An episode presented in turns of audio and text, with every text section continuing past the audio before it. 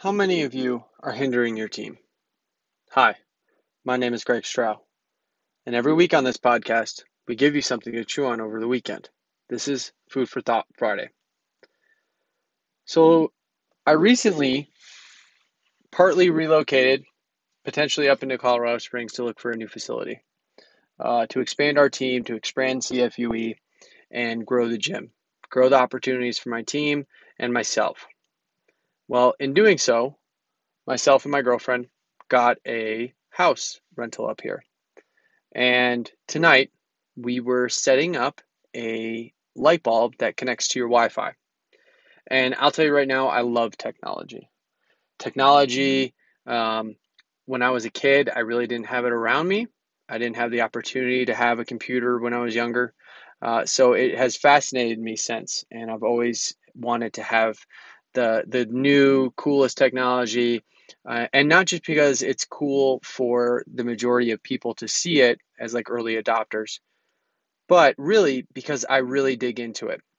So when Apple released their MacBook Pro and it came with a 32 gigabyte RAM, most people don't understand what DDR4 and DDR5 is.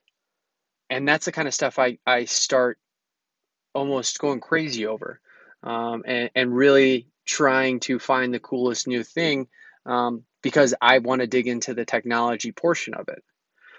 Well, tonight we were getting a Wi Fi light bulb put into our room.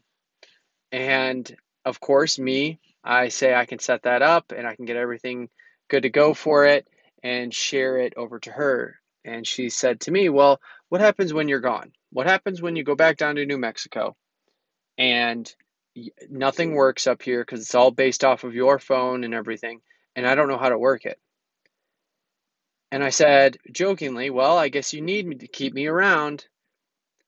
But really, what I realized was how many of us actually do this in our gyms, in our businesses? I know I do it sometimes.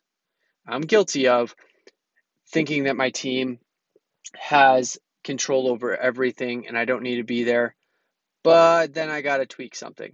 I got to tinker with it. Even though the system is good, everything is working the way it needs to, I got to mess with one or two things. And almost in a paralyzes me due to the fact that my team really doesn't need me to get in the way anymore. They need me to step to the side and just support. And instead of making them reliant on me I'm kind of forcing myself in there thinking that they do mm. need that. And really, I'm doing myself a disservice and I'm doing them a disservice.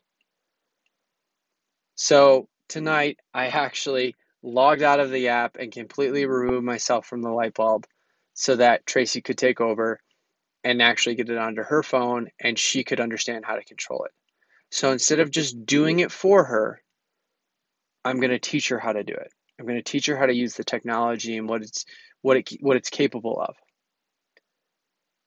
And I had to record this Food for Thought Friday so that you guys can think about it over the weekend. How many things are you doing in your gym or in your business where you are hindering your team? You are the problem. How many times are you just telling your staff, I'll take care of it because it's easier? Because I don't have a system in place to help you. Or I don't want to make the time to help you and teach you how to do this because it's just faster, it's just easier. But really, it's not.